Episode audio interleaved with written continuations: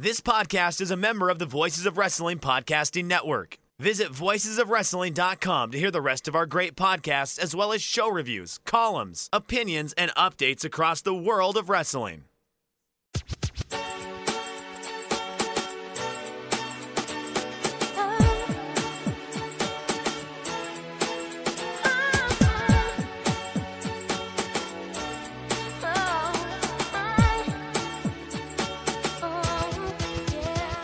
This is Everything Elite, the world's best podcast devoted exclusively to All Elite Wrestling and the Elite Extended Universe.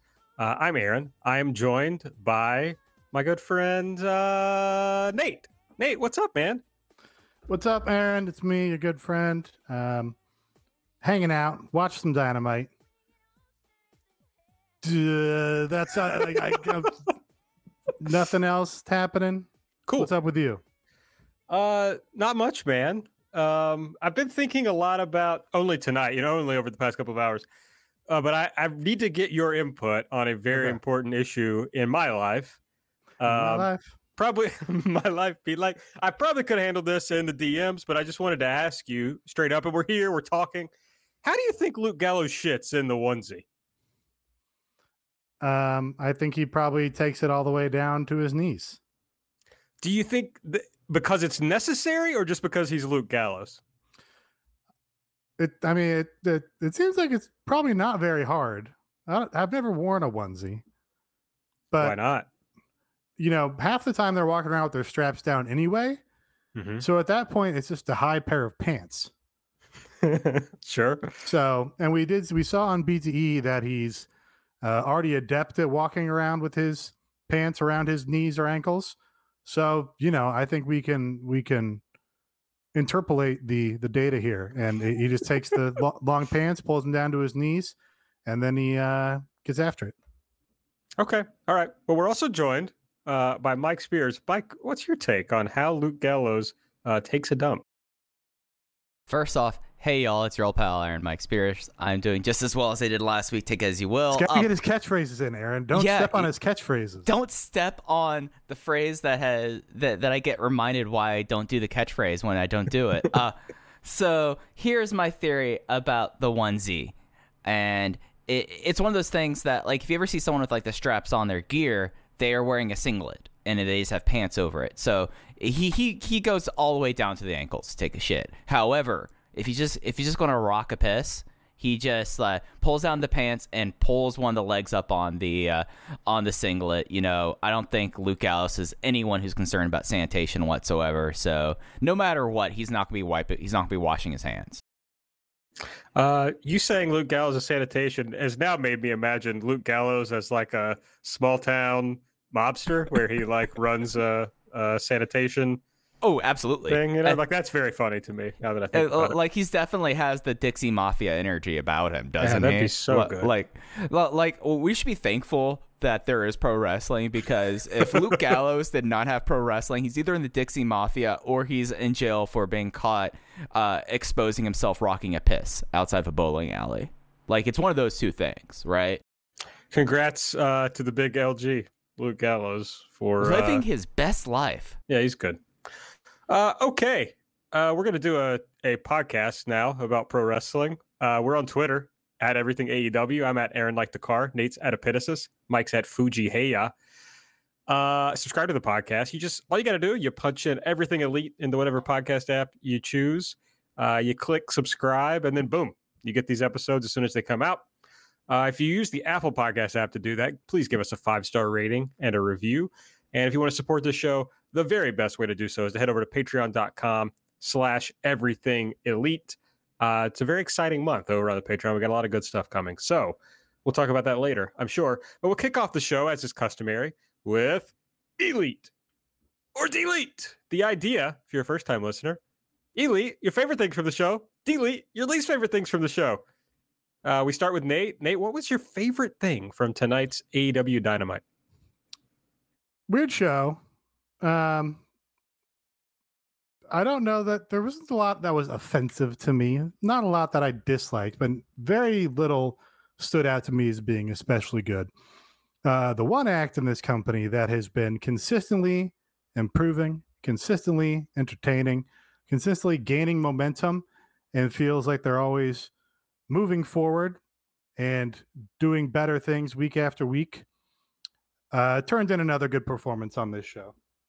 I refer, of course, to the talent who I was the first person to call good, actually, Doctor Britt Baker, D M D. Strong promo on this show, basically uh, acknowledging, lampshading, and correcting all of the problems with the women's division here. Uh, absolutely just speaking the truth that uh, she should get a title shot because she has the most star power um, and has the most interest and best segments and best ratings. Uh, but she's going to put in the work. She's going to show up on A E W Dark and A E W Dark Elevation in order to get her wins up so that she can challenge for the women's title from Hikaru Shida and give this division a shot in the arm. Um, yeah, Doctor Britt Baker, that's my elite for today.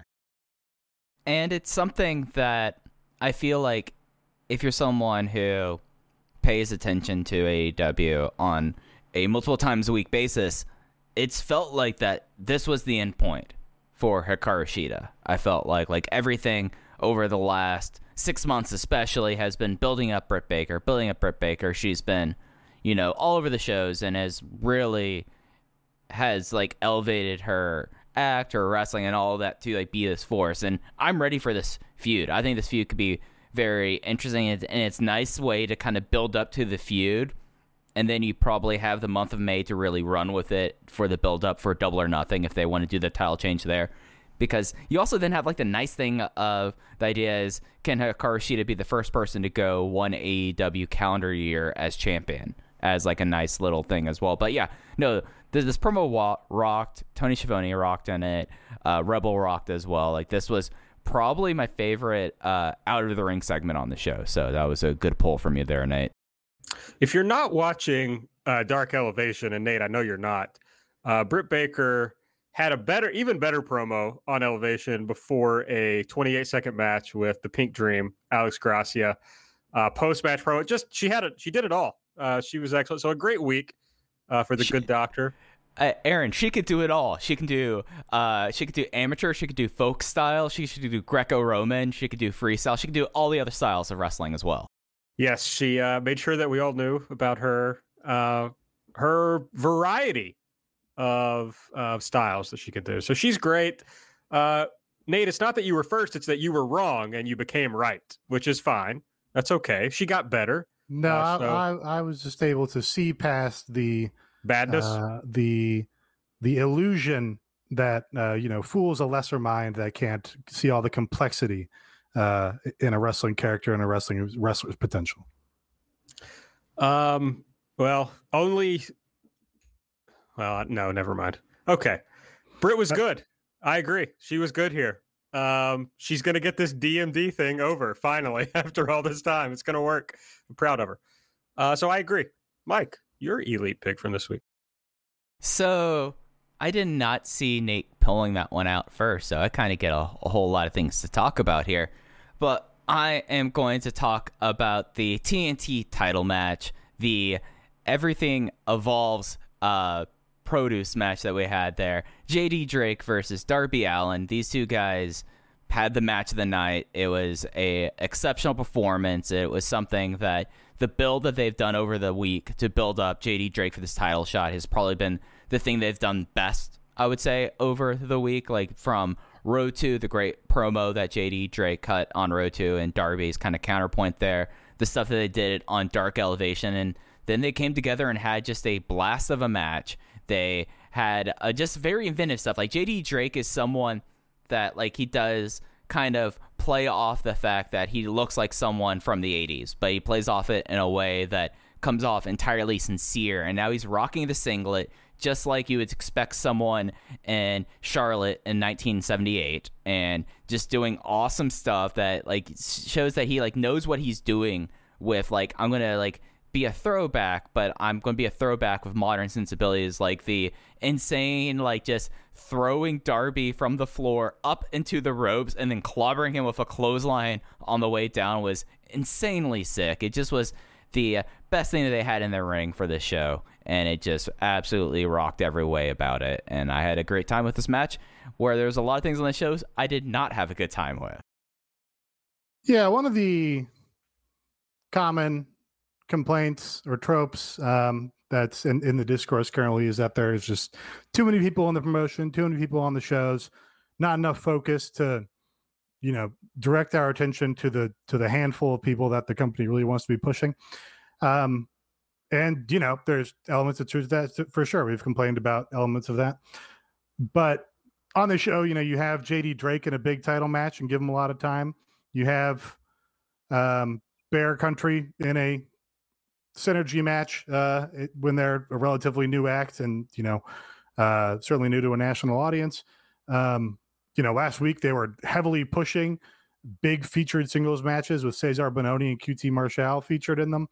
Um, so, you know, they're not shy about putting like not super established people on the television for big chunks of time, uh, which is what they did here. But match was really good. And I thought the commentary was unusually successful in uh, putting over J D Drake, which they haven't exactly done for all those other guys. Um, just in terms of like, you know, J R, you know, raving about how tough he is and, you know, getting in locker room fights and winning every locker room fight that he's been in. Uh, and, you know, he's been renowned on the indie scene and all this stuff. Excalibur had a good line about uh, where Tony, Tony messed up his nickname. And he's like, well, you know, you're lucky that I corrected you, Tony, and that J D Drake didn't have to. So I enjoyed that. The commentary helped this match. Um, and yeah, it was, it was good. Very cool to see J D Drake in this spot. Um, Yeah, there's there's there's a lot of guys in spots. Uh, remember the Gun Club when they had like one main event on Dynamite and then never wrestled on Dynamite again? Anyway. Yes, I have a thought. I have this very thought to discuss later in the show, so uh, we'll get there. But yeah, I mean, I think to no one's shock, if you followed uh, these two guys' careers, they had a great match. Um, I enjoyed that they. I'd, I'd be interested to know whose idea the singlet was, uh, whether that was somebody saying, hey, J D, we'd like to see you in a singlet, or it was uh, him coming up with this idea. Uh, J D Drake and I went back and forth about his uh, his gear when he first showed up at Evolve. Uh, I never liked the trucks pulled up over the stomach. It's like, dude, if you're a big – there's been plenty of ass-kicking big dudes in the history of wrestling who just let it hang out and kick your ass. Uh, if it's good enough for Stan Hansen, it's good enough for – for J D Drake. But uh, J D Drake gave me the middle finger emoji for having that take on Everything Evolves. So uh, that's fine. But J D Drake's good. Uh, he was good here. I I really, I don't know. The commercial breaks really throw me off in matches still after all this time. It's like, I thought I wanted this match to be even better than it was. And I don't know if just the, the break threw me off. Nate, you may have a better take on that because you don't see the commercial breaks. Yeah. You know, I probably don't factor that in enough when I talk about match links on this show, um, that I'm seeing a lot of match that the entire viewing audience is not necessarily seeing. Um, but yeah, no, I didn't, I, nothing jumped out at me at this of like, oh, they're killing time or something like that. It was, it was just a well-worked match throughout, I thought. Yeah. I just, I just take off when it goes into picture in picture. I just, my brain cannot watch that and like focus on it as I would a wrestling match. So it's just impossible for me to uh, pay too much attention to. On the subject of picture in picture, they did the Sammy Guevara picture in picture uh, uh, cue cards bit on the show, brought that back, um, which is great for the viewing audience at home who can only see what is written on his cards in the corner. Uh, but in having Fight T V and being able to hear Chris Jericho talking over it, Uh, he realized about halfway through that the live audience couldn't read the cue cards at all because it wasn't on the screen behind them. So it's like, you guys really, you're you can't figure it out so that everybody's everybody's issues are solved here. Uh, my elite pick is going to be an unpopular one based on other takes that I saw, but I'm going with uh, the Inner Circle face turn. That's my elite pick for this week. The the show long. Uh, turn for them, starting with the promo at the beginning. So they had to be baby faces, right? There was there was no way around that. And I was a little thrown off the scent because Jericho shows up with the facial hair, you know, which normally would be like going heel. All their shit is like all black, you know, so they're giving you that feel. But obviously, uh, you want to hate M J F. You want to root against M J F. So his the people up against him have to be baby faces. And I thought Jericho honestly nailed it of just like immediately making himself and this group seem more likable. Literally in the Discord, when Jericho's face, when they came out and Jericho's face popped up, I typed, I am so fucking tired of Chris Jericho. And by the end of this, wow. I was I was back in. I was all in. Yes, the promo stumbled at times. There's no question about that. But it worked overall. I know he apparently fed them uh, the cheer, the crowd, but the crowd got into it regardless. So that's all you need. Then the other segments on the show, I thought very well played into what they were doing. The Tyson thing was, you know, that worked perfectly. The crowd went nuts for it. Uh, so it was good. Jericho won me over. I am surprised. I don't disagree with you, but I did not think you would think that about this promo. Um, I'm not entirely sure why, but I, I, I kind of expect you to absolutely hate this. Uh, I thought it was like, it had, it had some highlights, also had some lowlights. Um, there were, there were times during his promo, especially where he was doing his shtick because he loves, you know, to be funny and have his little jokes or whatever. And some of those moments were like, man, the, the what you should be going for here for your whole back in black thing is like, no, we're going to be ass kickers now. We're going to be, uh, you know, cool baby faces, and we're not going to do the comedy stuff anymore. So that kind of grated me. Uh, but I, I, I kind of think it worked for the most part.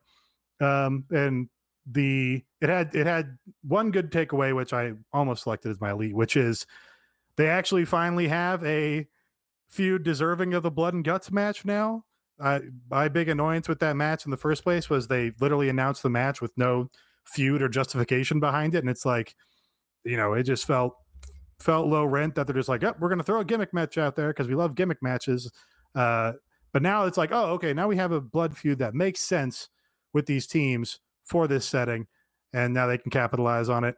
Uh, and, you know, uh, hopefully the, the Inner Circle, I think, should probably win that. Um, we we have never seen Jericho as a babyface in this company, um, and I think traditionally his runs are pretty much characterized by coming in as a heel in whatever time period he's coming in, and the crowd gradually turning him babyface because he's too entertaining or popular as a heel or whatever heel.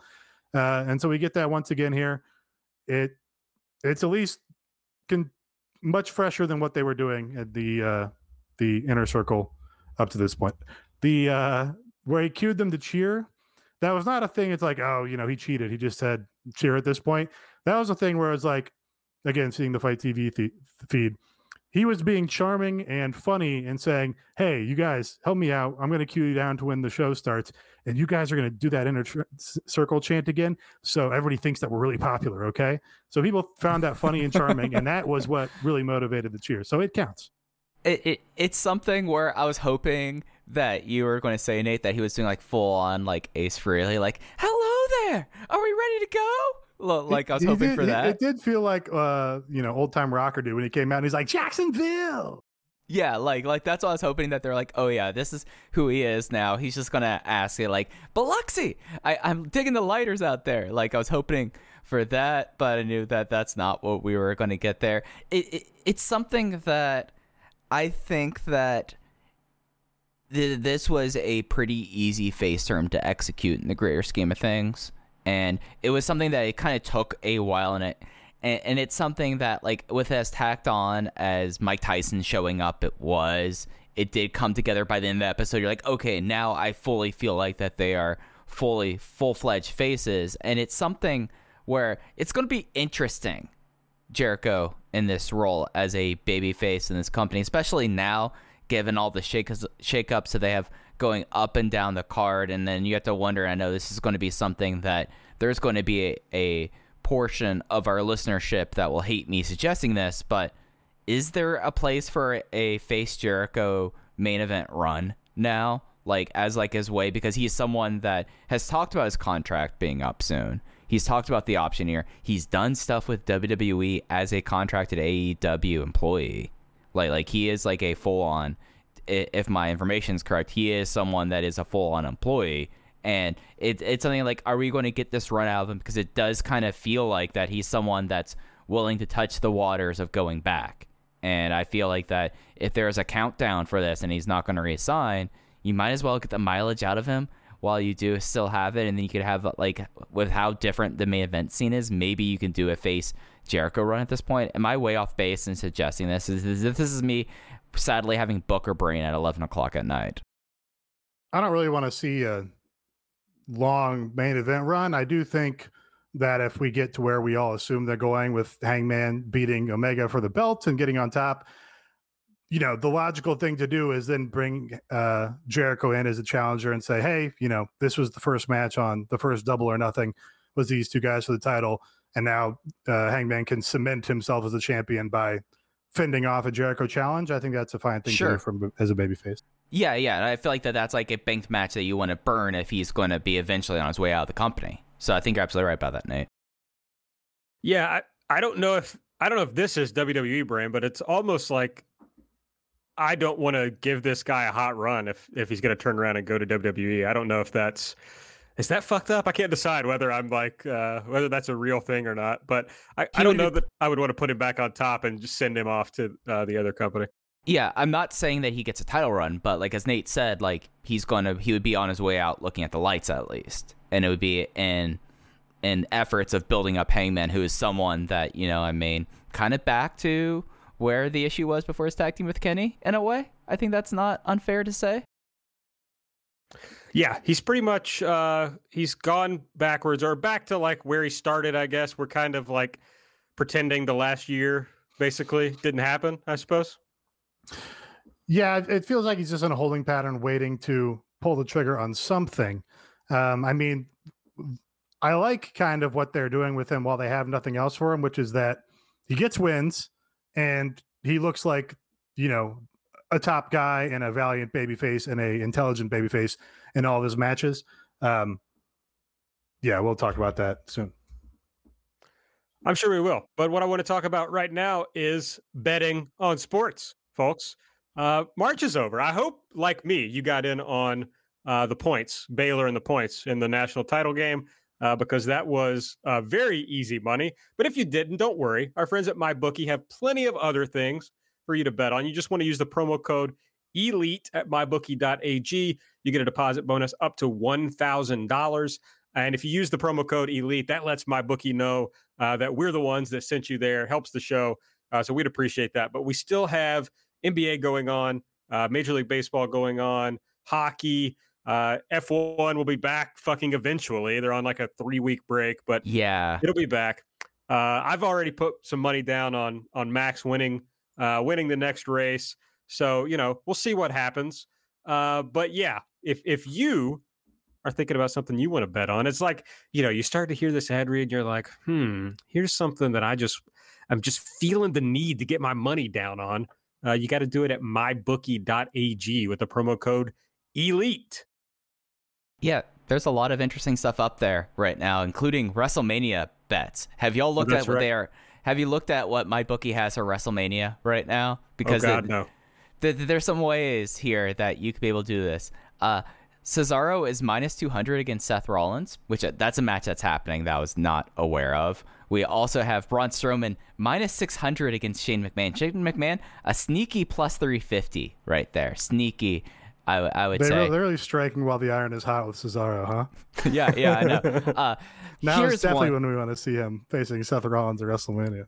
Now, here's one. Does Bad Bunny score the pinfall to win his tag team match with him and Damian Priest versus John Morrison and The Miz?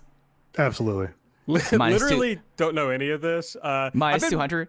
I've been meaning to ask our friend Thoros. Maybe he'll post it in the chat. He he did a tweet the other day about like two of his favorite wrestlers in the last ten years are wrestling at WrestleMania, and he doesn't care enough to watch it. And I'm like, who the fuck could that possibly Ooh, I be? Wanna, uh, I want to. Uh, Kushida's not wrestling right now. Owens and uh, Zayn are wrestling against each other. Okay, that that that's my guess. That's my guess is Owens versus Zayn. Uh, other fun. Well, there's a couple other real fun bets here. Uh, will Logan Paul be put through a table at WrestleMania? If you take the yes, you're getting plus nine hundred on that, and then as well. So, so as Thoros says, yes, Cena and Generico. So Zayn and Owens are fighting. Will Brock Lesnar appear plus two hundred on that? Will C M Punk appear plus one thousand? All right. Well, get get your money in on it. If, if any of those, you know, got you excited, my bookie dot a g, promo code ELITE. Bet anything, literally, anytime, anywhere with MyBookie. All right, let's get into the stuff that we didn't like from the show. I'm hoping Nate doesn't take doesn't take mine, uh, but he may. I'll I'll recalibrate. So why, why don't you just tell me what yours is? No, just go, man. I'll just I'll I here's my real skill on this show, Nate. It's just mm. rolling with the punches, man. It's just, I just change, I shape shift when necessary.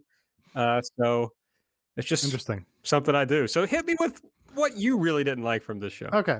Uh, so yeah, you know, I, I, I think most things on this show were, uh, you know, competent, solid, fine. Um, and when you have a show like that, that like doesn't insult your time, but also is not firing you up or, or, you know, getting you excited about anything, then it all comes down to the main event. And main event angle on this show uh, was very flat for me. um, have talked a lot about stable dissolution, stable forming angles, going in circles with will they, won't they? You know, is one guy mad at the stable? Is everybody else happy with the stable? They do this with a lot of their storylines, uh, maybe the majority of their storylines. And we got a retread of that with the Young Bucks and the Elite, basically doing the exact same thing that they did in January, I think, when the when the Bullet Club first threw up the infamous hand sign, just basically ran that exact thing back here. Um, I guess the difference is at that time the Bucks weren't sure that the that Kenny and the Good Brothers were heels, but now they're like obviously definitely heels, and the Young Bucks still decided that they're just going to just going to join them. Um, this is this was the capper, of course, to a match that had a whole bunch of looking at my hands and asking, why am I so violent? Which, uh, you know, I, I think most people are tired of at this point in time. So that didn't help. Um, the plus like the, the Bucks, the Bucks arc in particular, talked about this on the B T E recap, is like, they just went through this whole thing where they were basically forced into being heels by the Adam Page thing. At least the Adam Page storyline had the, Uh, red hot Adam Page in it. So it was like him breaking out of the Elite was like a hot storyline for that reason. And just none of these guys are that level of hot right now. Um, and that was like resolved by the Bucks, like finding their friendship with Brandon Cutler again. And that like led them to regaining the tag titles or winning the tag titles. And it felt like that was, that was a sort of coherent character arc. And then they just went right back and it's like, no, yeah, we have to be vicious heels again. Uh, cause we're, Because Don Callis said we're not winning enough, even though we're the champions who win all the time. Uh, it's, it's stupid. It was stupid to me. I didn't like it. And it's something that I think that Don Callis has been the person that's kind of been carrying the water for this entire situation here. And it kind of makes, like, it, with what he with what happened with him and Matt, which has been all over their content for the last week. Like, they made sure to, like, have that slap shown, and the video clip that was on Road two that was on here, it was also mentioned on Dark. Like, it doesn't it doesn't resonate because they've done this so much here, and it kind of and, and it kind of just came off like such like a, oh, okay, at this point. And it doesn't just, like, the won't they, will they, or won't they make everyone in the group kind of feel a little bit lessened because how much they're doing it. Makes Jon Moxley look like a complete and utter idiot for believing in them. And like going in there and doing like that. And it's something where the if we were playing Total Extreme Warfare and we you had this angle, you would ha- you would have the result. No one gained anything else. People lost steam. People lost steam. People lost steam. Especially considering how much I've enjoyed Doc Gallows and A E W, and now I'm just like sitting here. I'm like, man, now I don't just get to see Doc Gallows have like weird matches with. Uh, Pac with, with Pac and Phoenix and just like doing like this. Now we're having this kind of stuff. It just was something that like they had a good formula and it paid off for this, but they had to go back to the will they, won't they stuff one last time. And who cares? No, at this no point? Indication that it's one last time. This appears yes. to be one of the you know five stories that they know how to do. So well, yeah, like why should we care? Why should we care about the Bucks now reuniting with Kenny Omega? Why should Like, people care, unless you are someone who's a huge Bucks and original Elite f- fan. You're like, hey, they're back together. They've only been apart they, for, they, like, yeah. four months. Well, they just did it in January and then broke right. up again, like, three weeks ago. And now yeah. they're doing a big dramatic reformation of the Bullet Club. It's it's has no juice whatsoever. It's it, just it's for for a story featuring uh, the champion, the tag team champions, and Moxley, who I presume is the ace because he always enters last on every mm-hmm. show. Uh, just no no juice or heat, heat for this whatsoever for me. Yeah, like it. I, I would like to talk to someone who came out of this angle, like being like, hell yeah, this is like this happened. Because I'm kind of convinced. Man Flurry was the only person I saw that was high on it. Okay. But I was going to say, I don't believe anyone actually is. So Strenuous Man Flurry, who I don't we'll, know. We'll see they... if we can get Strenuous Man Flurry on the show. Yeah. Yeah. I, I, I got to say, wouldn't be shocked if there's a lot of Bullet right. Club fans who love this shit. No, but, but at this point, but like with the Bullet I, Club, I think that's... you're right, except they just did it. Yeah. And we're at and a we, point it, what, here. You know, ratings didn't go up. We didn't hear a ton of buzz. You know, there oh, was a sure. New Japan thing, which was cool, but uh, I, I don't know. I just, if it had been a great success, I would understand mm-hmm. going, oh, you know what? Actually, the Bullet Club thing, people really did want to see that. Let's cancel this idea of the Bucks turning on them. That would make sense to me, but it, it you know, everything just felt at the same level. It didn't feel like any peak. And, and it's something that, like, we look at what we're being presented next week, and I'm like, okay, a match that at least me personally, and putting my all my biases on the table here, I as soon as this match was going to happen, y'all know how excited I've been about Young Bucks versus Pac and Phoenix. Now knowing like what how they ended the show here, how can someone go into this match and going on another big issue on the show and thinking that you're going to be get, not getting some fuck finish? Like, how can, like, it, like that's the frog and the scorpion. Like, it's their nature now to expect this. And it's like, why should I care? And why should I put the emotional effort towards that? And to be honest, this is like the most frustrated I've kind of been with this promotion since the bad angle to end the Dark Order in twenty nineteen. This, like, this, this, is... this to me was the second flattest big angle since that, since that Dark Order uh, attack angle, for sure. For, it, was, it was like, oh, I, this. absolute go away heat from me, like, oh, this this is stupid, I don't want to see this at all. Just a reminder, that angle was good. They did a million viewers the next week. Um but here's my take on on that, which is, I don't know if it's me or it's the story, but like when they did this with Kenny and, and Kota Ibushi, I was like, this fucking rocks, five stars. When they did this with Hangman and Kenny, I was like, this fucking rocks, five stars. But when they did it tonight, I just like wanted to turn the T V off. If I were not doing this podcast, I just would be like, okay, well, let me move on to something else uh, because I hated it. But uh, I think it's the story. I don't think it's, I mean, I def. I hope I've changed in that time, but I think it's just, there's not that emotional thing to grab onto. I'm not invested at all in whether Kenny and the Bucks are friends or not. And why should you be? Like, well, we've, yeah, been, the, we've seen the last four months. Like, why should you care yeah. about the will they, won't they? They've given you no reason and no absence to make the heart feel fonder about this at all. I don't. I don't have any. Maybe any is probably not true.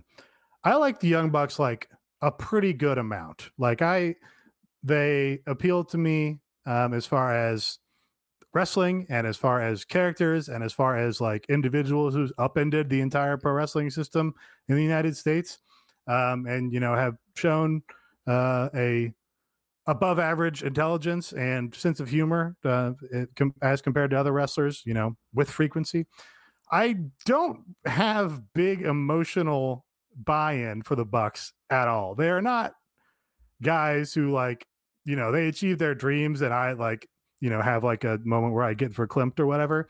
Um, you know, it, it, compared to like somebody like the Best Friends, last last week's big show closing angle, that I have just more emotional buy-in with those guys because they seem like more relatable dudes or whatever. Whereas the Bucks are like, yeah, you're whatever, have been millionaire successes for a, a good chunk of time at this point. Um, so, yeah, for that reason, this story just doesn't work for me on that same level where it's like, I don't, I'm not worried about the Bucks and Kenny's relationship in a fake wrestling angle. Like, doesn't ring true to me and doesn't, you know, have just the same weight or or gravitas as it did with Ibushi, certainly, and Hangman to a lesser extent. All right, Mike, your uh, D-Leap pick for this show. So it's something that normally does not bother me, but, and Aaron, if I just poached this from you, uh, too bad. But let's talk oh, wow. about. Okay, that's that's not how I played it. I don't know wow. if you noticed that, Aaron. That's over. That's yeah. over the line, Mike. I, I'm just gonna say this here. You could pile in here. I'm just I'm fired up. You you like I like the I don't have to take Copter out this week. It, it's in for repairs right now. But the rode it too hard last week. I, I I mean y- y'all know me. I I'm hanging out the, the top of the helicopter. I am hanging on the rail. I have a it's bullhorn worst, in my mouth. The worst place to hang on a helicopter. Yeah, don't do that, man. Don't do that. I was gonna do a sound, but I can't think of what the sound of helicopter is. Uh, but well, Mike no. Mike does a mouth sound for the helicopter. I don't know if yeah, Grace yeah, does yeah. the thing. Yeah, yeah, that. that. That's, that's how so hel- quiet, Mike. I know. That's because you, you goes it goes quietly, and then no, that's it revs. That's because his head is sticking out of the helicopter and it's just hitting the blades and keeping him from going fast. Oh no, I'm hanging on the rail from the bottom when it land, lands that on. That is like not you what said. you said. You said I said. I said. Top, top I, of the, yellow, of the I, helicopter. I said hanging on the rail of it. Check the tape. He's gonna edit it out when you guys hear this. No. Uh, oh. Y'all should know at this point, over one hundred, almost one hundred twenty episodes of this, that I will look like an ass on air, and I don't care because people find it amusing. It's fine. But interference. Let's talk about interference in this promotion. Usually doesn't bother me, but talking about the opener and how it kind of went on there, it's one of the uh, laziest things done where they did the old double switch there, but they do it so slow.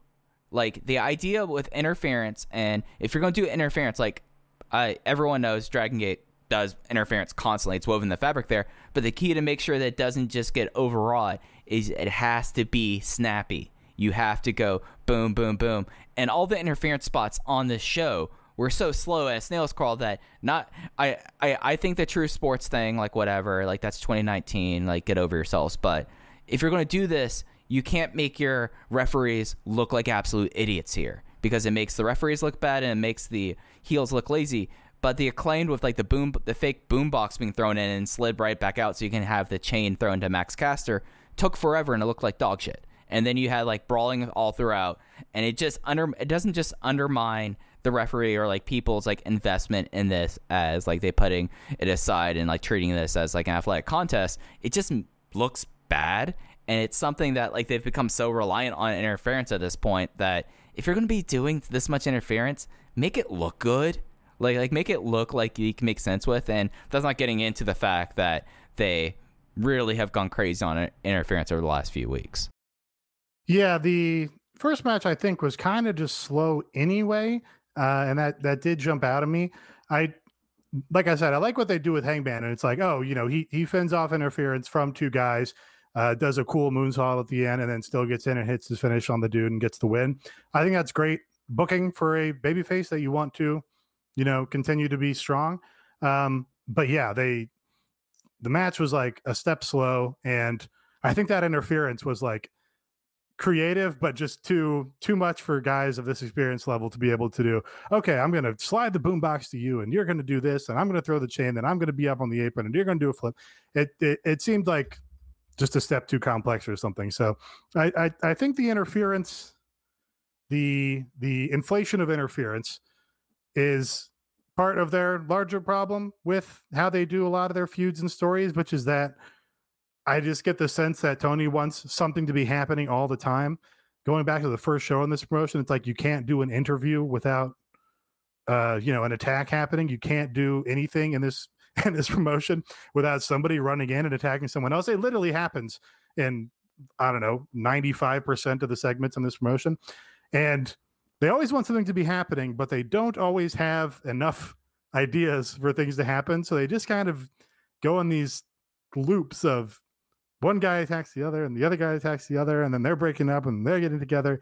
And it's just, there's always something happening, and it's, there's just not enough room for things to breathe, or just like, to have Adam Page get a clean win and be like, hey, check out that fucking babyface. He's cool. Uh, and then, you know, it, it like pretend it's like at all a legitimate sport. Um, yeah, I, I, those are all, that's sort of part and parcel to me.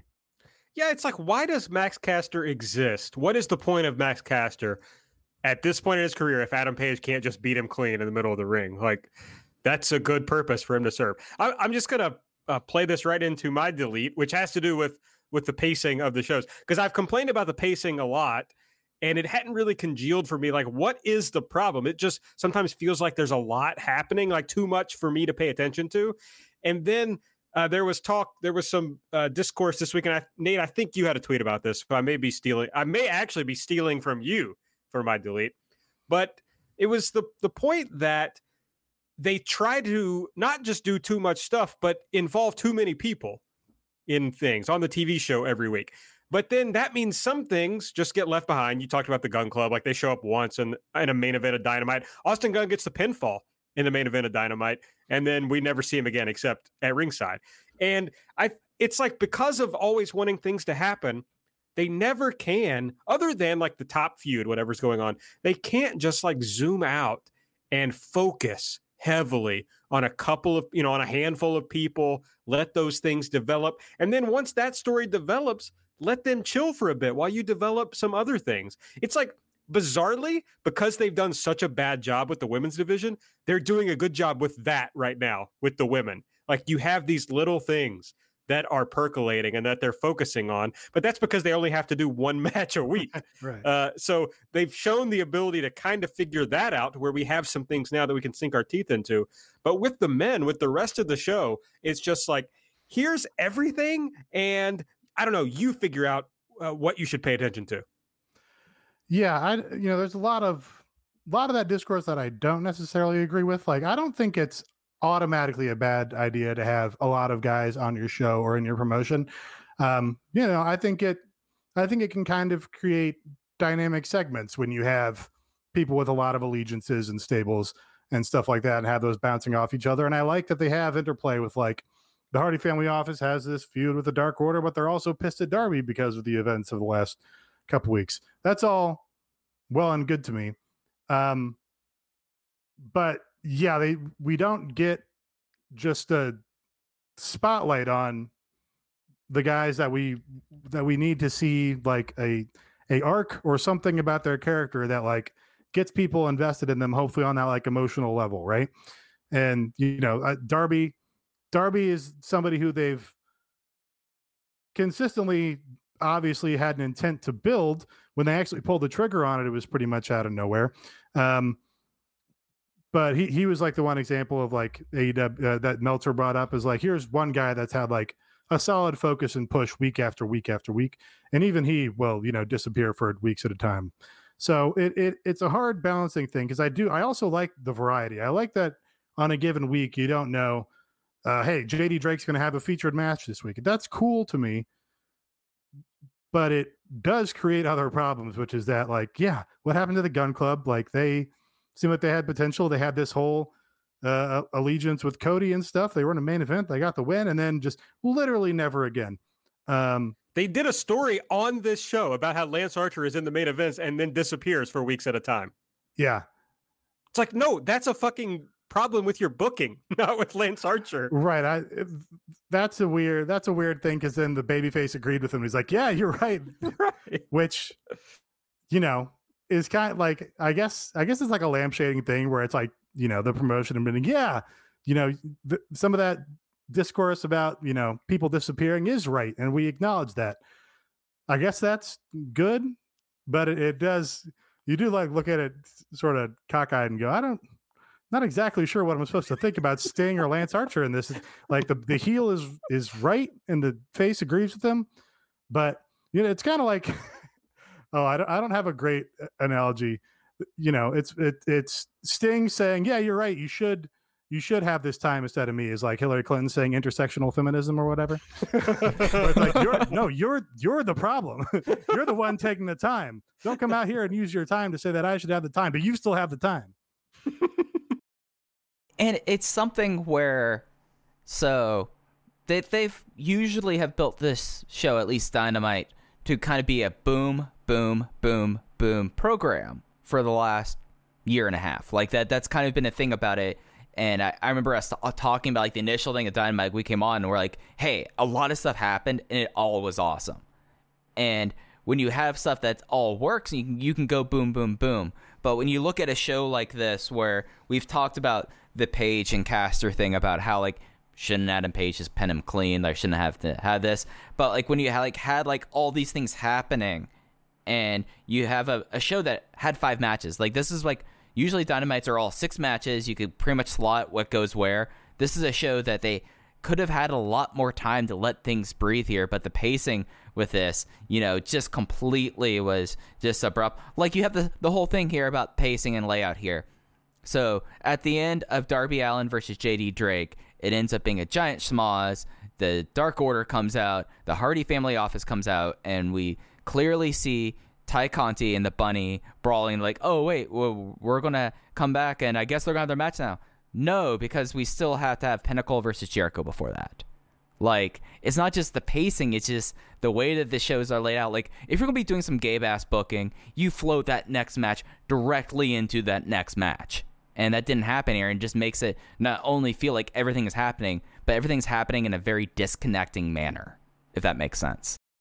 Yeah, it does. It it just, a lot of it kind of makes every segment feel the same to you. When it's when it's not connecting or hitting really big with you, then it just all becomes, uh, you know, the same level. Things there's no there's no peaks or valleys. You just get a plateau. Um, the I, I think as far as like time allotment. The Q T Marshall promo that was on this, they had a video promo for him. I thought a, a pretty good promo. He had a lot of content for it, and he had to speak very fast to get it in his allotted time. Am I correct that they didn't have a recap from the angle last week where they did the big attack on Cody? That's see, that felt to me like missing on the show. Is we had a big angle where this new unit killed this top babyface, uh, and you know. beat the shit out of them, and Red Velvet and Jade Cargill were involved, and they're on next week's show. And I just think, not to, you know, uh, not to put over the W W E for anything, but I feel like the W W E would have had a dramatic recap video of that attack angle in the first twenty minutes of their show. And I think that was probably missing on this show, is like, we're going to hear from Q T later, but hey, here's this amazing, uh, you know, horrific attack angle that happened on last week's show. And that would just make, it would just lend more importance to that angle. It'd be like, hey, here's what you should be paying attention to. This was a big thing. The, this is a big star getting attacked. These are guys you should watch. Uh, and it, you know, it just kind of fell to that same median level as everything else. Uh, listener elites and deletes. I, for, I forgot the elites. Uh, Chelsea, listener Chelsea, elite, uh, Ty and Allie. Uh, th- again, these are Chelsea's words, not mine. I just want to be clear about that. Ty and Allie, for how hot they both are and how dedicated they were to just beating each other up. Uh, Chelsea's right about that. Uh, listener delete, Patrick Cosmos, Young Bucks grow up. Everybody isn't going to like you. Most of us learned this by the time we were like twenty-one. Yeah, that that uh, Ty and Allie match was maybe my favorite individual match on the show. With, yeah. Granted, like... You know, I, I kind of, you kind of know that J D Drake and Darby are going to go out and have a great match. So it's like yeah. your, your expectations aren't, aren't exceeded, but I've been saying Allie can wrestle. I'm glad that she's like wrestling matches on television. I loved the Tony Khan interview where he's like, we're going to have Ty Conti versus Allie, two of our top women. It's like, dude, fucking Allie hasn't wrestled in months on this television show, but okay. All right, well, Patrick's right about the Young Bucks. Uh, they should grow up. And the other thing that happens when you grow up is you have to start trimming your pubes. Every, everything Elite is supported by Manscaped, who is the best in men's below-the-waist grooming. Manscaped offers precision-engineered tools for your family jewels. And, folks, we have an exclusive offer for you. Exclusive. twenty percent off, plus free shipping. All you got to do is use the code THISIS at manscaped dot com. Has to be the best code in all of uh, wrestling ad reads. So, you're really proud of it, and you, as you should be. As you should be. I am. I'm very happy with it. Uh, they sent us all uh, their stuff. We've all, I'm well, I haven't, I didn't like make everybody, you know, sign a blood oath that they'd actually used it, but I feel confident oh. that everyone has used their Lawnmower three point oh. Oh, oh, Nate and I have signed a blood oath. Like, that's the thing. We just we just thought that, like, we had to take matters into our own hands. Yes, we did sign a blood oath. And... But, but hold on, but let me tell you this. The blood did not come from, from not living yourself with the Lawnmower three point oh. That was mine. Fuck, I'm yeah. sorry. Cut yeah. in before I do my butt. Yeah, with their Sorry. third generation trimmer that features cutting edge ceramic blades. So we couldn't even cut our hands to do the blood oath, even if we tried with the with no. the lawnmower three point oh. It's just not happening. And also with the L E D light, so it's a more pr- precise shave and is waterproof. I don't know about y'all, but I have terrible lighting in my bathroom. It's one of those things that w- w- with how well, with how houses are built, like you have to like you don't have a light immediately over the shower, but at the same time you kind of need that. But, but like the, the trimmer has the L E D light to make it sure you have a more precise shave, and it's waterproof, so you know it's easier to shave in the shower. Yeah, yeah, it's good. Uh, so make sure you use it, and the easiest way to get it is to order the the Perfect Package three point oh on manscaped dot com. Make sure you use that promo code. This is, you'll get twenty percent off uh, and free shipping. Unlock your confidence and always use the right tools for the job with Manscaped. Promo code, this is. I do want to talk about my, ba- my bathroom lighting. My bathroom okay. lighting is blinding. It is much too bright. I, I put in a couple lower, like old bulbs in, in two of the lights just because it was overwhelming how, how bright it would get. Yeah, you you wanted to kill the environment, so you put in like the old style bulbs. Yeah, yeah. right. The filament. I, I also put in a uh, fucking night light because if I go in there to like take a piss in the middle of the night and I turn on the actual light, then I will just burn my corneas out. We it, our bathroom bizarrely, our upstairs bathroom bizarrely has two big windows. So, but naturally, get, of course, that's what we want to have in a bathroom: two big yes. windows, especially oh. from the second floor. Where don't get me can, start. Don't get yes. me started on bathroom windows. But I get this great. Um, natural light. Uh, so like, as long as it's not the dead of winter, I don't even have to turn the light on when I take a shower. It's so bright in there, and it's mm. and the uh, the bathroom is white. Like the the a lot of the tile is white. Uh, so I I get that, and, I, and we've got a white uh, shower curtain, so you get a lot of reflection of that light, and it's just and, nice and bright in there. And Aaron, you wonder why we didn't invite you into our blood oath. I know. Yeah, well. And uh, my my first year in Brooklyn.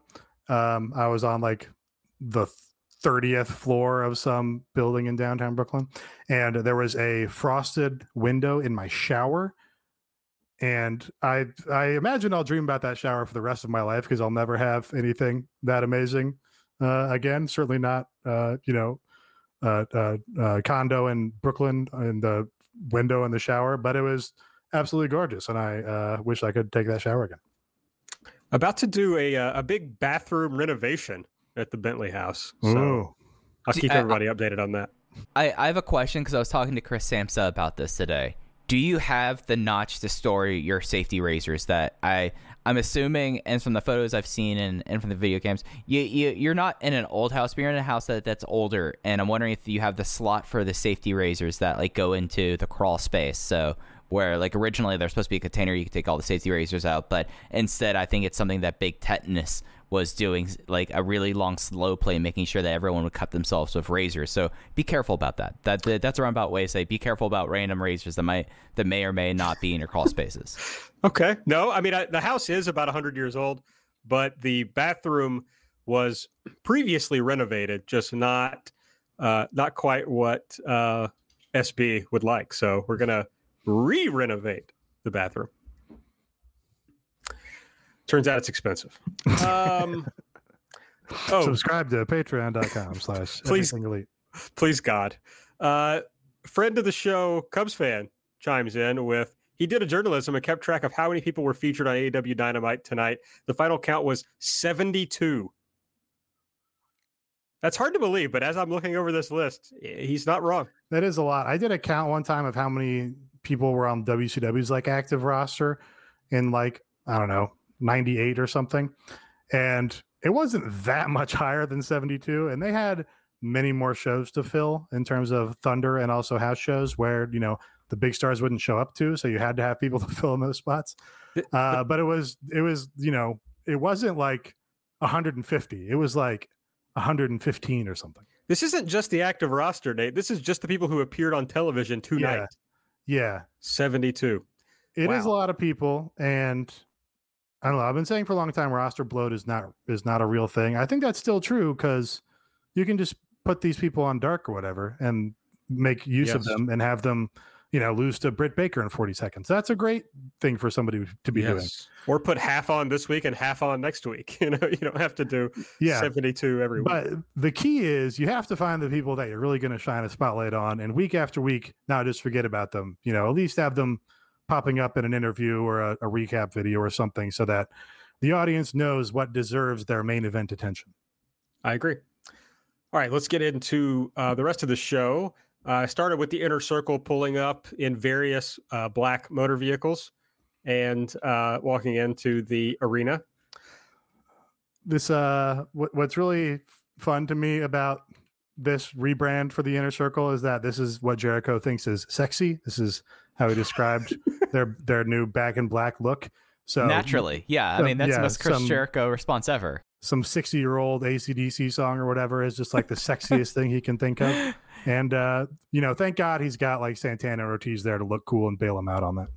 Yeah, like it's Jericho definitely said, so what we need here is each of us need to get a black car. We'll make sure that we have some trucks. Sammy, you can get the Range Rover. And I come out in a black Lambo and it's going to be sexy as fuck. Like, that's probably how Jericho described that. It was, it was Lambo was kind of cool, you know. Lambo was cool. What can you do? I mean, I, I, you know, not a car guy, even though this is a car promotion. Not a, not a huge car guy. Uh, first match, Adam Page versus Max Caster, which we've talked about at some length in page one with the Buckshot Lariat. Then we had the Death Triangle out with Tony Schiavone. Uh, Tony says that uh, Death Triangle, or at least Pac and Fenix, are going to get a tag title shot next week. Best friends interrupt. Orange Cassidy says it's nice to see them all in a ring together again. And then we see on the screen, I believe they said from Revolution, where uh, they all beat up the best friends. It was the Pac versus Orange Cassidy match, of course. Um, That's right. Just very, very funny, where there's like no explanation or anything. They just jump right into this recap on the Tron. And it's like, hey, uh, remember, we're going to do this feud now, and here's our justification for it. Um, which is, uh, you know, I guess good that they made the effort to go back and justify why Orange Cassidy would come out and have a problem with this team. Um, but it did seem very technical, like, hey, uh, uh, Mugi Gana, look up the last time these people interacted and find us a reason for him to be mad at them. It's like somebody pitched this idea to Tony, and he's like, uh, well, you know, what's the reason? Somebody give me the reason of why these two teams would not like each other. Uh, yeah, so then Pac says, okay, you guys just want a shot at us because we're going to be the next champions, but you're far from worthy. So Trent says they're going to uh, get some wins, work their way up. Not a problem because they have more wins in this Uh, promotion than any other team, which I did not know. Yeah, it's almost a duplicate of what Britt Baker was talking about. He should have been like, uh, we have all the star power. We're the hottest team yeah. in terms of momentum uh, and, uh, you know, fan buy-in. So we should get yeah. the title shot. And we actually have all the wins. And he says, uh, little heads up, the boys are back in town and we have an alien with us now. This, this, this felt like funny Trent, and it just it just felt one step off beat for some reason. Like he comes out and says, hey, triangle, and calls him triangle, which is like yeah. a, a funny Trent thing to do, but it just didn't quite land. Whatever the timing was, like a half beat off. It, it it's something where like I was so put off by like how randomly they did that video on the on the Tron that like it took me a minute to kind of get back into it. But I do like the idea that they need to do a music video. Tony, you need a license. The boys are back in town, and we need to have we need to have all four of them, you know, getting up to some hijinks. You know, I think that that's the way you really need to build up. It's like that's what this promotion needs. They need more music videos. Like, the, and, and then you could do like you dropped the bomb on me and reenact the Fantastics one. Like, but yeah, we need to have the boys are back in town on A E W Dynamite. They should have him, Mikey Ruckus, cover the boys are back in town, but also cram with an alien in there. So exactly. There yeah, we go. Good. Now I'm thinking of like a, you know, they've got this uh, Rose to the Top coming up. Now I want a little spinoff, but it's not a reality show. It's like a sitcom about uh, an alien living with the boys who are back in town. I do. Did we talk about, was this just a thought I had or did this come up that I think a, a Chuck Taylor and Orange Cassidy reality series would be super engrossing of like, hey, here's Chuck, you know, Chuck's old shitty apartment in Philadelphia. And now he's on television all the time. He just hasn't had the, hasn't had the time or motivation to move. So he's still living there. that that would be a television series for me. Yep. That would and- be good. We'd have the cute dogs all over it, and you know Chuck trying to help Trent out for his taxes. You know what I mean? There's yep. there's there's a lot of good storylines. Do Trent, we think that Trent would be the D J Jazzy Jeff? It, it, coming exactly. in and fucking things up. Right, yeah, yeah. I mean, he's a... It, do you think that Tony Khan basically pulled uh, Chuck and Orange Cassidy aside and said, hey, we, we, we got to do something about Trent. Get him in the car and take him to a fucking H and R Block and get this thing taken care of? Because I could see that, like, actually be a conversation that needed to happen. Like, maybe it was Jerry Lynn. Jerry Lynn seems like the guy to pull him aside and say, take him to an H and R Block. Like, well, like he's... Well, we can't have someone be arrested for committing, like, the dumbest case of tax fraud ever. I like to imagine that Tony called the Khan family personal F B I agent, which of course is actually a thing, uh, and was like, hey, pretend that you're arresting Trent for failing to do his taxes and really put the fear of God in him. That's good. All right. Uh, the Inner Circle was out. This was the, the big Jericho promo. Uh, basically, he just talks shit about everybody in the Pinnacle and said that uh, M J F, the, who he's now calling my jerk-off friend, which I was surprised didn't get a chant. I really thought it would. Uh, but it didn't. Uh, and then he went at M J F for being a mark for himself and having uh, an old scarf gimmick like he used to have. Um, Christian Cage was backstage with Dasha. Uh, he says, last week was the culmination of an entire year of grinding. And he puts over Kaz before Taz interrupts and offers Christian Cage a spot in Team Taz. Just does not fit the attitude or uh, aesthetic or ethos of Team Taz, but I feel like this is probably not where this angle is going, which is that he's just recruiting Christian Cage. Yeah, I, it's a it's a red herring of it's an orange herring of some of some part. Jurassic Express versus Bear Country. Uh, Luchasaurus pinned Bronson with a standing moonsault. S B does not like Bear Country. She's all out on Bear Country. Wow. She said I mean, she said they could go to hell with that team that was in the company the Young Bucks used to be in. And so it took us about two and a half minutes. The dogs. To... The dogs. No.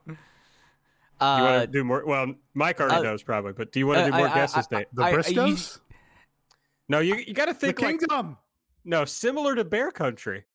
I mean, I was going to have like a bunch of names. I was going to list like the Knights of the Rising Dawn. Remember that? the, the, the, oh, that yeah. thing, like, I was going to call a lot of these things, but you gave up the thing that I already know your answer here. So yeah, I'm just going to, I, I, I, I still wanted, I still wanted to mention Knights of the Rising Dawn because that happened. It's, it's War Machine. Oh yeah. Don't, don't really associate them with Bear Country, but I guess they're aesthetic. They're, they're just larger guys. Yeah. Big, she, she doesn't, doesn't like, like larger guys. She doesn't like hairy guys. That's mm, really oh, the, hairy. They're too hairy. That's really her, oh. her problem with them. Okay. And as I mentioned, folks, uh, manscaped dot com, promo code this is. Wow, what a pro. I know. Q T had a pre-tape. He says Cody's mantra should be do the work for me. A pretty good line, I thought. Uh, he says Cody couldn't even make it in W W E as Dusty's kid. That that was a he had, I mean, a, lot, he had a lot of good content. That's I biting. Saw here. That's he was biting. He had so much that he had to race through every single uh, line. Yeah. Uh, he said since he couldn't make it in W W E, Cody had to go to the Indies and surround himself with vanilla midgets so he could be treated like the star he couldn't be, which is all, this is all true, actually. So that's, I mean, that's the best kind of shoot promo, right? Uh, he introduces his crew. Agogo, like, obviously is going to be the one who gets focused on because he got like his own promo here. As and he then, should be. As yes. he should be. The governor. The governor yes. is here. And Q T ends it. He says, Cody, this is my fucking factory. And Mister Freak Beast tries to throw some blue paint over the logo, but it doesn't really cover it very well, or like whatever he was trying to do. And he just kind of stares at it. And maybe I was projecting, but it looked to me like no. he was like, can I fucking do that again? Or yes. I, was, I mean, it, it's it's not easy to throw a bucket of paint at a, no. at a stationary wall. It's harder it's than you would think, for sure. But yeah, he, he threw it and then made like a motion like he was going to throw another another swing at it. Uh, and then thought better of it, so he like stopped short. And I don't know if he realized he didn't have more paint in the bucket, or if it was just like, oh fuck, I can't do another take. We only get one take because I th- actually threw the paint on the wall. Uh, but it very much amused me. It reminded me of a scene in one of the Underworld films. I want to say the third Underworld film, uh, possibly Underworld Evolution, where there is a extremely dramatic scene where a vampire guy throws paint on a on some windows for approximately six minutes in slow-mo. Uh, Sting is being interviewed by Tony Schiavone again. Uh, Jake Roberts interrupts again. He says Darby looks like a gerbil for some reason. And then Archer also interrupts. He's not happy with how he's being booked. He should be in the main event. Sting agrees. Uh, he says, Jake, what's your problem? You should tell him how to how to be in the main event or something. Ethan Page and Scorpio Sky were watching. Ethan Page had a button-up shirt that was tucked into shorts. But here's, I thought this was going a few ways. Like, first I thought Archer was going to be like, well, it's fucking Jake's, re- Jake is the reason why this isn't working for me, so I'm kicking you out. And that's what I thought was happening. Then I thought Sting was going to kind of go at Jake, but then that didn't happen. They seemed to still, you know, be on the same page. So I literally have no clue what the point of this segment was, other than, God, whatever might happen with Ethan Page and Scorpio Sky. Yeah, I mean, I thought it was, you know, the Bitter Boys Uncensored was going to expand by adding uh, Lance Archer and, and and Jake Roberts, um, which would be... God, Ethan Page having to put up with Jake Roberts, I think, could only lead to excellent content. His vlogs would be just so good. All right. Team Taz is backstage. Ricky Starks thanks Cage for them getting the win on Dark. Wants to let Cage talk first. Taz says no. Starks is instigating. We have to be smart because we have an offer out to a blue chipper. The eighty-year-old Christian Cage. uh, real prospect. I remember for the longest time in Dragon Gate U S A, like into like several years uh, into the promotion after he debuted, uh, they, they constantly called Air Fox the number one draft pick. There was no draft. He just was going to be, he would have been the number one draft pick. And they called him it like a year after he was in the company. So his rookie year was over. Just like a bizarre thing. But we need to take some time and focus on our guys, Hook and Hobbs in this. Hook out there with the guns out, and Hobbs just hanging out, just wearing like like nineteen eighties basketball shorts. And it just was like they were just there like doing this, and you know, Team Taz still has the vibe down pat, and you know, don't really care about the Christian Cage angle, but we need to get Hook in the ring sooner rather than later.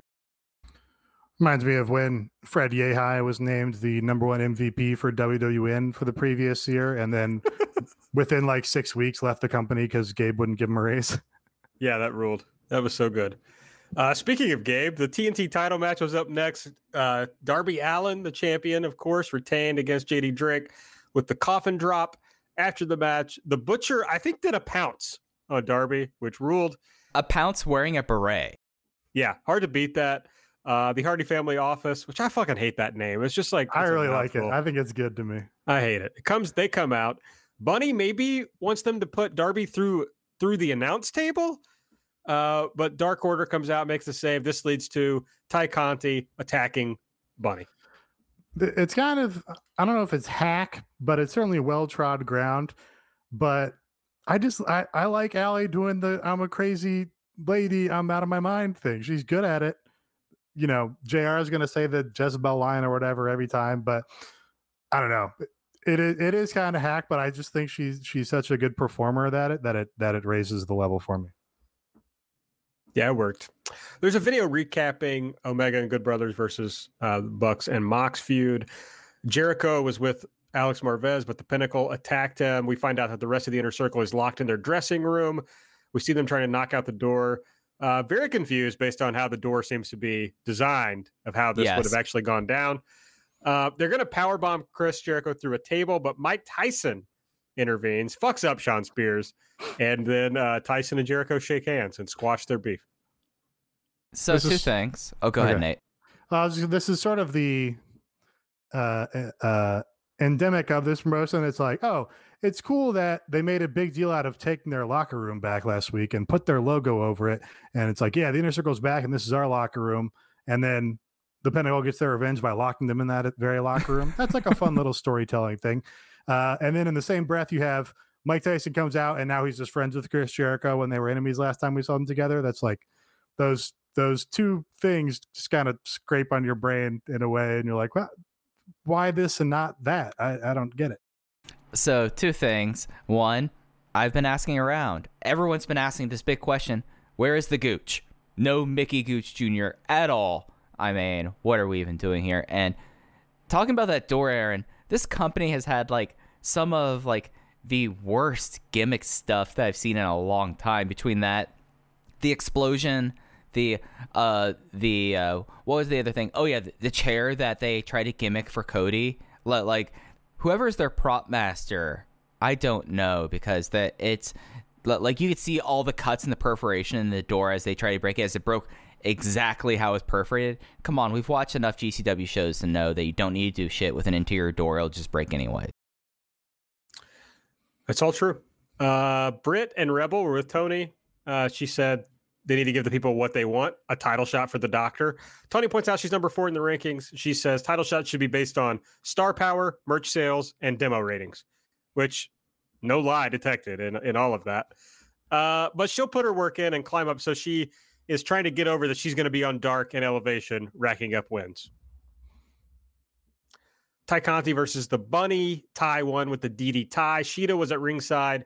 Uh, Bunny cheap-shotted Shida, took the kendo stick, was apparently going to attack Ty with it, but uh, Shida struck back, got the kendo stick, and that that led pretty soon thereafter to the finish, and commentary is putting over that uh, Ty will be the next challenger for Hikaru Shida. This match rocked. Like, they were yeah, throwing each other around. Like, like when the first big spot was that capture suplex that Bunny took basically on her shoulders and head, I was like, all right, we're in for something. And, I mean, this was a great performance from both of them. I mean, it was neck and neck between this and the T N T title match for my Elite for this week. Yeah, it was very good. Uh, then they did a Red Velvet Jade Cargill hype video because there's going to be a match between those two next week on Dynamite. And Red Velvet says Jade Cargill barely got it done in their first match. Uh, you call yourself that bitch, but you need to be that bitch who gets the job done. It was a little clunky, but I thought it was good. I like Red Velvet. She's good. Uh, then there was the main event. Uh, Omega and the Good Brothers versus Jon Moxley and the Young Bucks. Uh, the finish was like this. The Bucks wouldn't do their moves to uh, Mox, or to Omega, rather. Mox uh, gets pissed off. He does two paradigm shifts. Then he puts Kenny in the head and arm choke. Uh, but the Bucks save Omega by super kicking Mox. Uh, Eddie comes out, but the Good Brothers beat him up. Then the Good Brothers hit the Magic Killer on Mox, drag Omega over to pin him. Uh, after the match, they want the Bucks to super kick Mox again, I suppose. And they do, but they seem very conflicted about it. And they hug. They did a hug instead of the infamous hand sign this time. Yeah.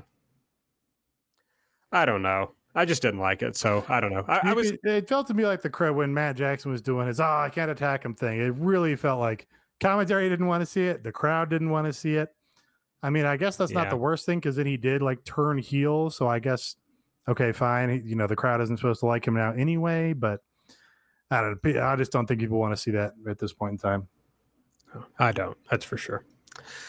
All right, that was Dynamite for this week. Uh, if you'd like to support Everything Elite, the best way to do so is to head over to patreon.com slash everything elite and subscribe.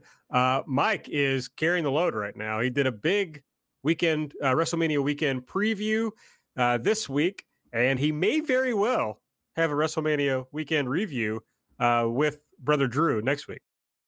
Yeah, uh, as, as I said on the show, as soon as I thought I was out, Drew brought me back in. We're going to be yeah. doing some WrestleMania stuff. We might have a pretty uh, fun way of doing the review, but I right now have the spreadsheet up of all the shows that release are on uh, I W T V and the Fight Network. And boy, considering how ticket sales has been in Tampa for these shows, there's just, they, there sure is a lot of them. I sure hope that, uh, you know, people don't get sick. Yeah, Sure, sure would be a shame if somebody had to watch them all. I, it's physically impossible. like, like I thought about this for a second. I, this was never going to happen, guys. Like, I, I, like I trust you all enough as friends and colleagues that you'd step in and say, Mike, we don't want you to be doing this. But there are at least twenty-five shows that are streaming between third, between Wednesday and, and Sunday. Like, it's impossible. Like, you, you would have to go without sleep and basically be watching two things at the same time.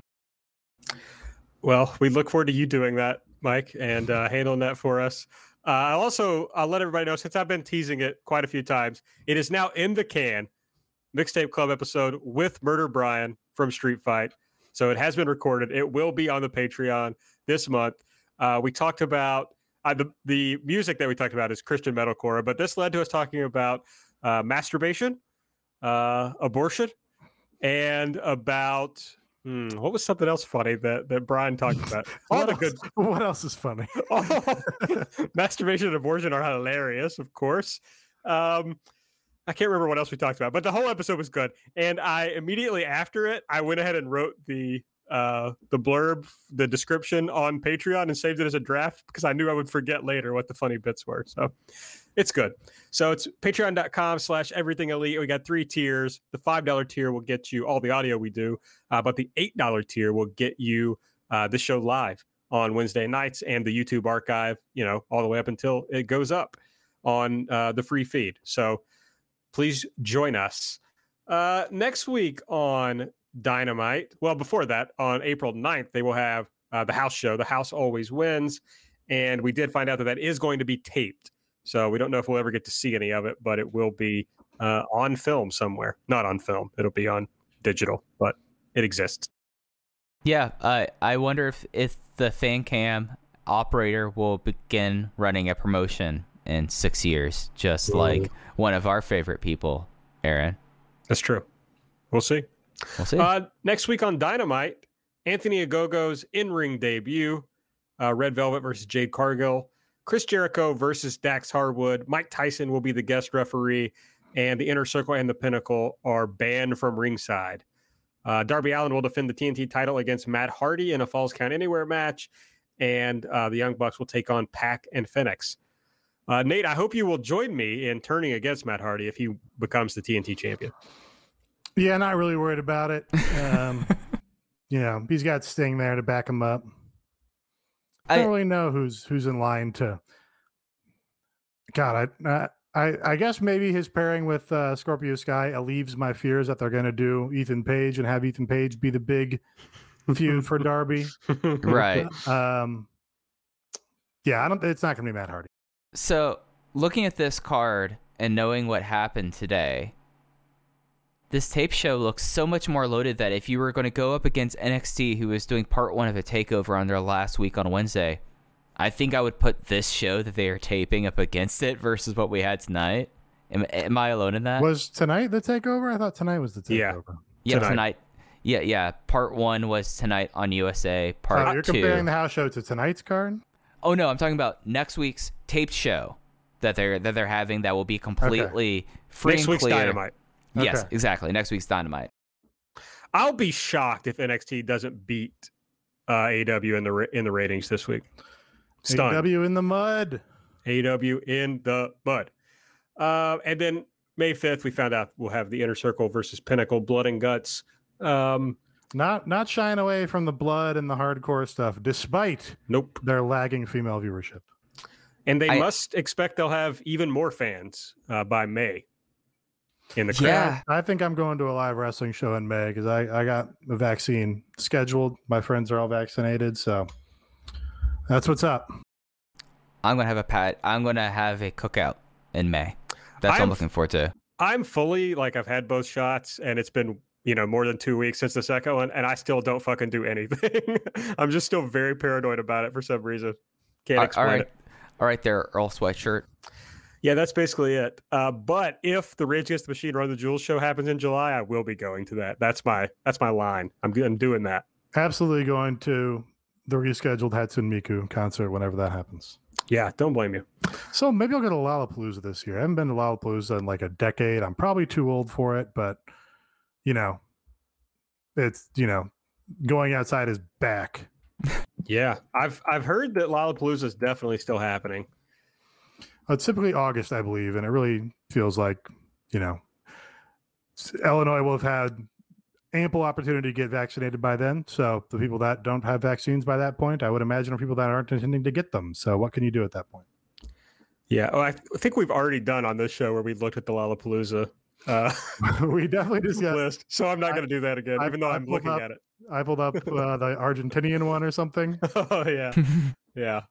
Anyway, okay, I won't do it. I've, I've been trying to talk myself, although it looks like I am just too late on it, so I couldn't do it. But I've been trying to talk myself into going to Bonnaroo because the lineup is pretty sick. But um, I think I was too late.